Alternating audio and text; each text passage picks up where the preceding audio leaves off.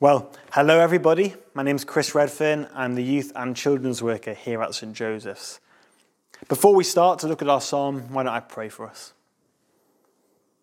Father God, you are amazing. Help us today to see how amazing you really are.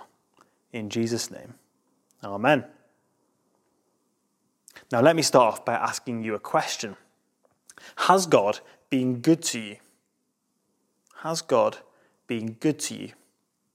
Maybe it's not a question which we often ask each other, but it's probably a question which we think about uh, to ourselves quite a lot. Last time I preached at St. Joseph's was back in December, uh, the Sunday after Christmas, and we looked at our planning and we saw that we should plan humbly and hold loosely to our plans, knowing that our plans will only happen if God wills them to. Now, little did we know that uh, a couple of months later, all of our plans would be thrown in the bin and the new normal would arrive. One which we could never have expected uh, and could um, uh, never have planned for, and yet one that nevertheless God was in complete control over. So, has God been good to you? Has God been good to us? I don't know what your last um, six months has been like. I don't know what blessings you've had, maybe a time with family, uh, clear out at home. But maybe it's been a real struggle these last six months. Increased anxiety, increased stress, loneliness, maybe even grief and loss.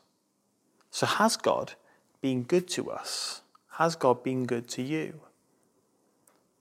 These questions are even more hard to answer when we consider how successful some people are who don't trust God and uh, don't want to live for Him. You know, some people around us who don't love God have had a great time in lockdown. You know, they've learned new languages, uh, kept their jobs, maybe even got richer. Or maybe it's got nothing to do with, with coronavirus for you. You've always asked those questions why God? Why do the wicked succeed? Why is it that uh, the person at work who lies and cheats gets the promotion that I wanted? Or why is it that the kids of parents who don't love Jesus at our school do really well, whereas my kids get bullied? Or maybe it's God, why do you give the gift of children to parents, to some parents who will end up neglecting or abusing those children, whereas there are some godly Christian couples who can't conceive? Why, God? Has God been good to you? I don't know what makes you ask that question. This was a question that Psalm 73 uh, is looking at. The psalmist is wrestling with this question. And wrestling is the right word. Um, you can hear it as you read it, that the psalmist is battling between two opposing thoughts in his head.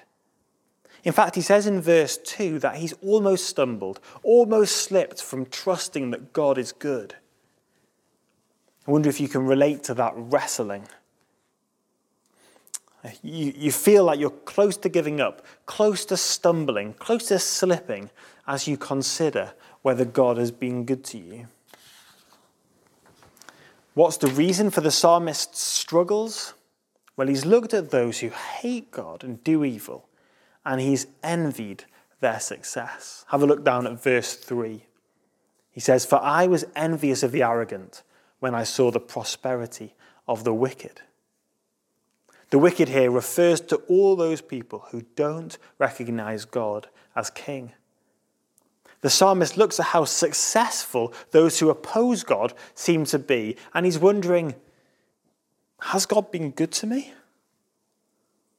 Pride is their necklace, violence is their clothes. They speak evil about God, and yet they're fat with good food. They just sit back and they get richer and richer, and they even taunt God about it. And as the psalmist tries to understand how God can let all this happen, he finds it wearisome. He's so close to stumbling. And what's going to pick him up? What's going to encourage him? What encouragement can he find in these difficult situations? Where can he go for answers?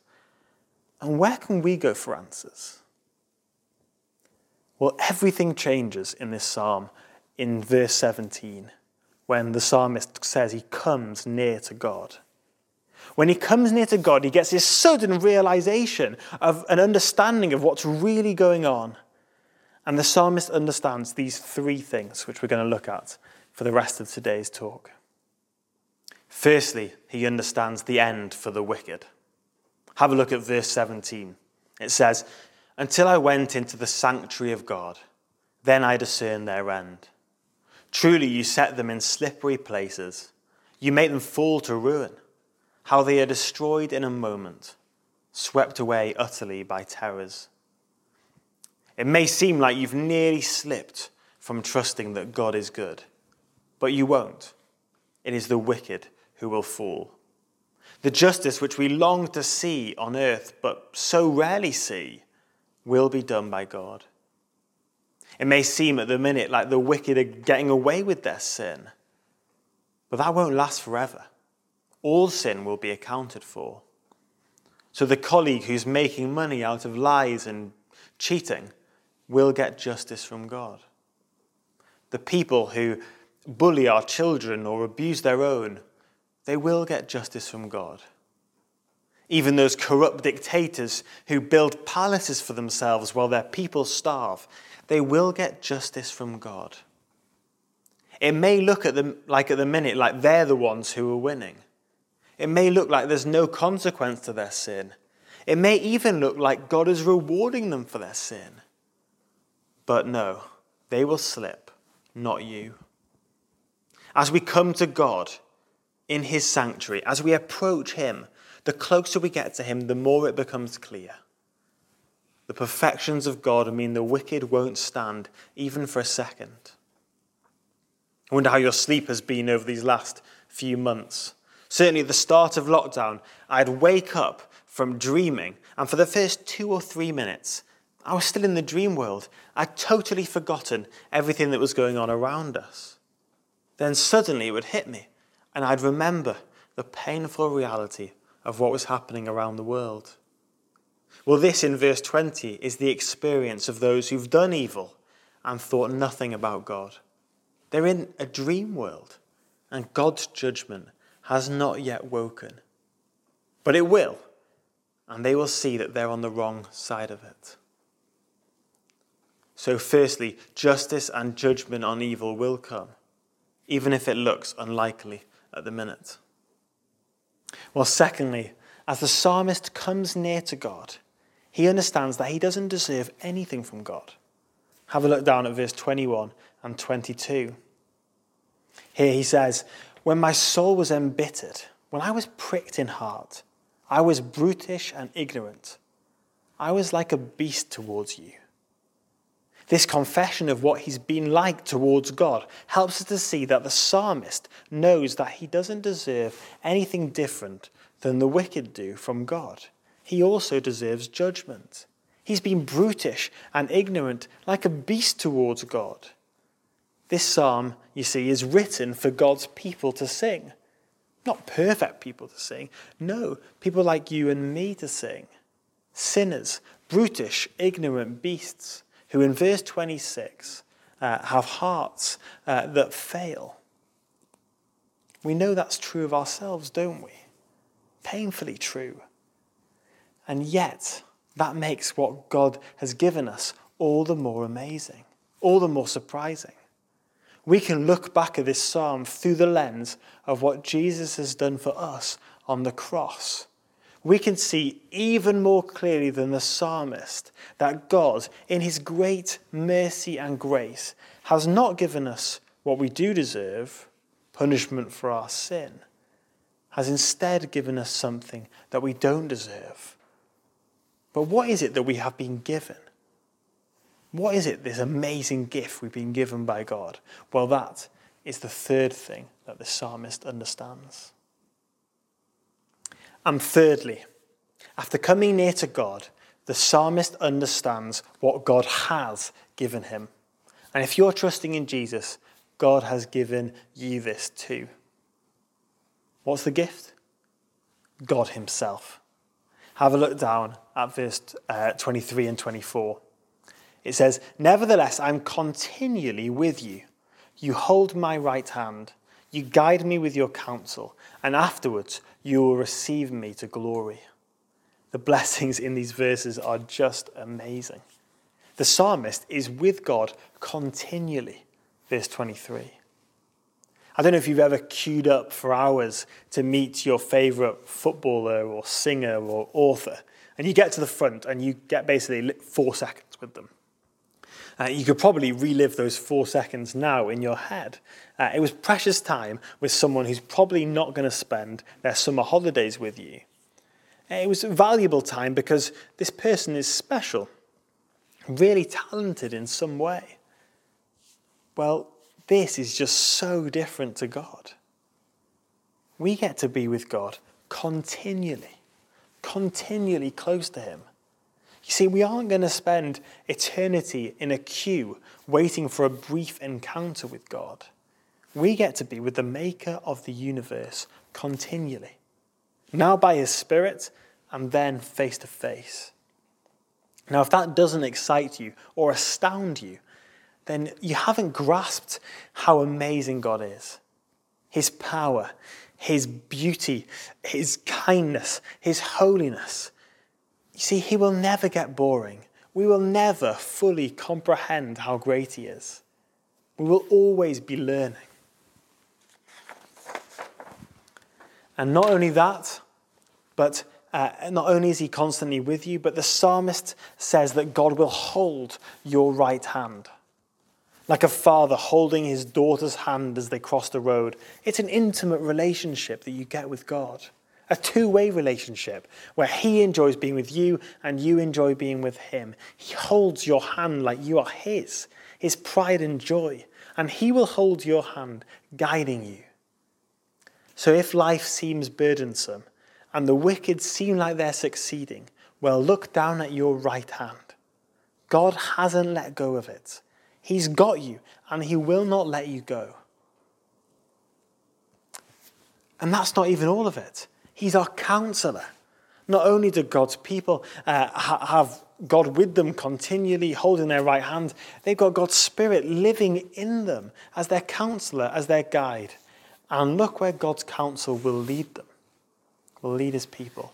Unlike the wicked, who will face terrors in the end, God's people will be received into glory. Verse 24. We saw in our Revelation series what this uh, will be like. And just like those scenes in Revelation 4 to 7, this glory, this place God's people will go after they die, it's glorious for one particular reason. And we see this reason in verse 25 and 26, my two favorite verses in the whole Bible.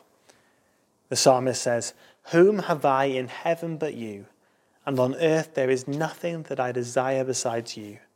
My flesh and my heart may fail, but God is the strength of my heart and my portion forever.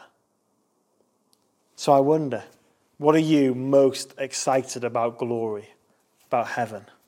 Have a think. John Piper, the famous American preacher, uh, famously once asked this question Would you be satisfied to go to heaven, have everybody in your family that you want there, have all the health and restoration of your prime, and have everything you disliked about yourself fixed, have every recreation you've ever dreamed available to you, and have infinite resources and money to spend? Would you be satisfied if God weren't there? Clearly, this question is uh, silly in some ways. Uh, it's not possible to have a place with all those good things without God Himself. He's the source of everything that's good. But I think it's a helpful question to ask, as it exposes when we might have made good things into gods.